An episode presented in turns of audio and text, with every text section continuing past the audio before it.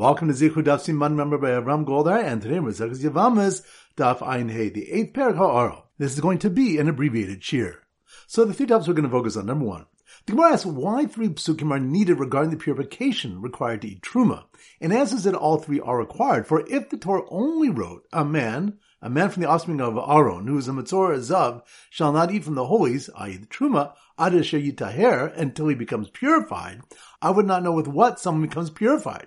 Therefore, the Torah wrote, Uva Shemesh v'tahir, and the sun shall set, and he shall become purified. And if the Torah only wrote Uva Shemesh v'tahir, and the sun shall set, I would have thought that this halacha only applies to someone who's not a bar kapara, subject to bring a kapara, but someone who's subject to bring a kapara, a korban would require to bring the kapara in order to eat the truma. Therefore, the Torah wrote Admolos until the completion of her days of purification. Rashi explains that this refers to a yoletis, a woman who's given birth, and teaches that she's purified at nightfall before bringing a kapara. And if the Torah had only written Admolos, I would have said that she's permitted at nightfall even without doing a tevila. Therefore, the Torah writes Adasher Yitahir until he becomes purified, which refers to tevila. Pointing to the Mishnah Daf Ein Amanav stated, Patsu dachu krushavcha hen va'avden yochu. Some with wounded or crushed testicles, they and their slaves may eat truma, but their wives may not eat truma. It was taught in a brisa, Ezuhu Patsu dacha, who's considered a Patsu dacha, Koshin nipsu beis mishul, anyone whose testicles were wounded in a way that he's unable to father children. Vafil achas mehen, and even if only one of them, vafil nikbu, and even if they were only punctured, vafil nimoku, and even if they dissolved, vafil chasu, and even if only a small part of them is missing. Rabbi Yishmael ben Noshel, Rabbi Yochanan Broka said, I heard from the coming from Kerem Yavna, Kol she'enu el beitza achas, enu el sris chama v'kasher.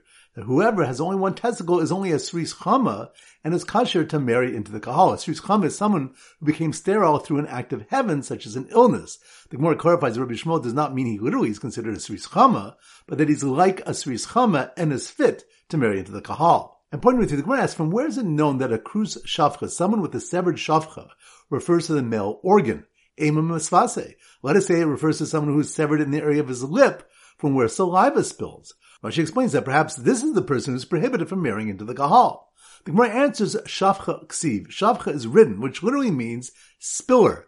But Makom Shashafach, this implies that the injury is in a place that spills its liquid. Rashi explains that saliva doesn't spill from the lips, but it's spit to a distance. When the Gemara suggests Ema let us say it refers to the nose where mucus spills, it answers that the pasuk doesn't say b'shvoch, severed in his shafoch, which implies an organ that was a spiller prior to being severed. Rather, it says krushavcha, which indicates misha ide krisa shofech, that it refers to an organ that spills as a result of the severing. Whereas prior to the severing, it was not spilling, but was mekalech, spouting. This excludes the nose, where before and after the severing it spills its liquids. So once again, the three points are number one. The Gemara asks why three psukim are needed regarding the purification to eat truma, answers that all three are required. For if the Torah only wrote a man, a man from the offspring of Aaron, who is a Mitzorah or a Zav, shall not eat from the holies, meaning truma, adashe yitaher, until he becomes purified, I would not know with what someone becomes purified. Therefore, the Torah wrote, Uva Shemesh v'tahir, and the sun shall set, and he shall become purified. And if the Torah only wrote Uva Shemesh v'tahir, and the sun shall set, I would have thought that this halacha only applies to someone who's not a bar kapara, subject to bring a kapara, but someone who's subject to bring a kapara, a korban would require to bring the kapara in order to eat the truma. Therefore, the Torah wrote Admolos until the completion of her days of purification. Rashi explains that this refers to a yoletis, a woman who's given birth, and teaches that she's purified at nightfall before bringing a kapara. And if the Torah had only written Admolos, I would have said that she's permitted at nightfall even without doing a tevila. Therefore, the Torah writes Adasher Yitahir until he becomes purified, which refers to tevila. Pointing to the Mishnah Daf Ein Amanav stated, Patsu dachu krushavcha hen va'avden yochu. Some with wounded or crushed testicles, they and their slaves may eat truma, but their wives may not eat truma. It was taught in a brisa, Ezuhu Patsu dacha, who's considered a Patsu dacha, Koshin nipsu beis mishul, anyone whose testicles were wounded in a way that he's unable to father children. Vafil achas mehen, and even if only one of them. Vafil nikbu, and even if they were only punctured. Vafil nimoku, and even if they dissolved. Vafil chasu, and even if only a small part of them is missing. Rabbi Yishmael ben Noshel, Rabbi Yochanan Broka said, I heard from the coming from Kerem Yavna, Kol she'enu el beitza achas, enu el sris chama v'kasher that whoever has only one testicle is only a sris chama and is kasher to marry into the kahal. A sris chama is someone who became sterile through an act of heaven, such as an illness. The Gemara clarifies Rabbi Shmuel does not mean he literally is considered a sris chama, but that he's like a sris chama and is fit to marry into the kahal. And pointing to the Gemara asks, from where is it known that a krus shafcha, someone with a severed shafcha, refers to the male organ? Let us say it refers to someone who is severed in the area of his lip from where saliva spills. Rashi explains that perhaps this is the person who is prohibited from marrying into the kahal. The Gemara answers shafcha ksiv. Shafcha is written, which literally means spiller.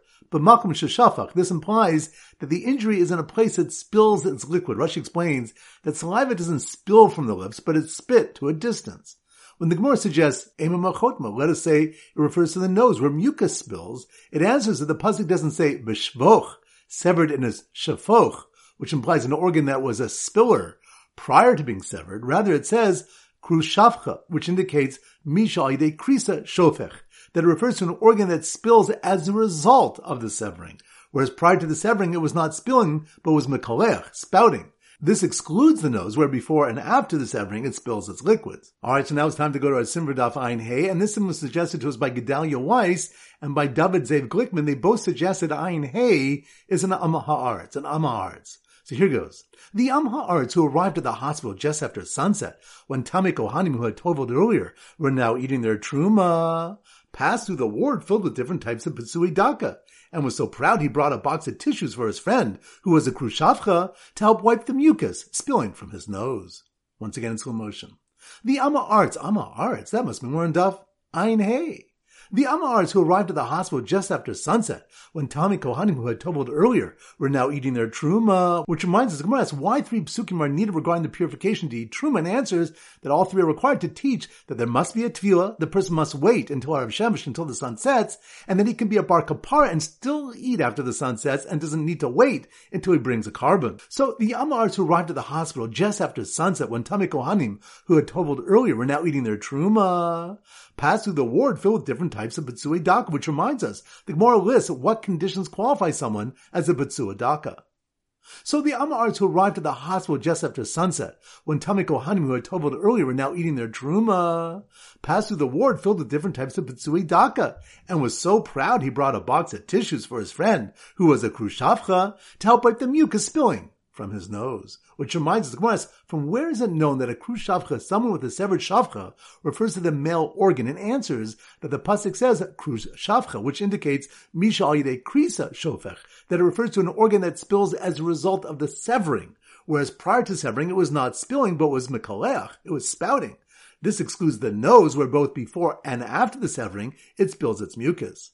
So once again, the Am Ha'aretz who arrived at the hospital just after sunset, when Tamei Kohanim, who had told earlier, were now eating their truma, passed through the ward filled with different types of Pitsui Daka, and was so proud he'd brought a box of tissues for his friend, who was a Krushavcha, to help wipe the mucus spilling from his nose. Alright, that concludes today's shiur. This is Rabbi Avram Golden Zichur wishing you a great day and great learning.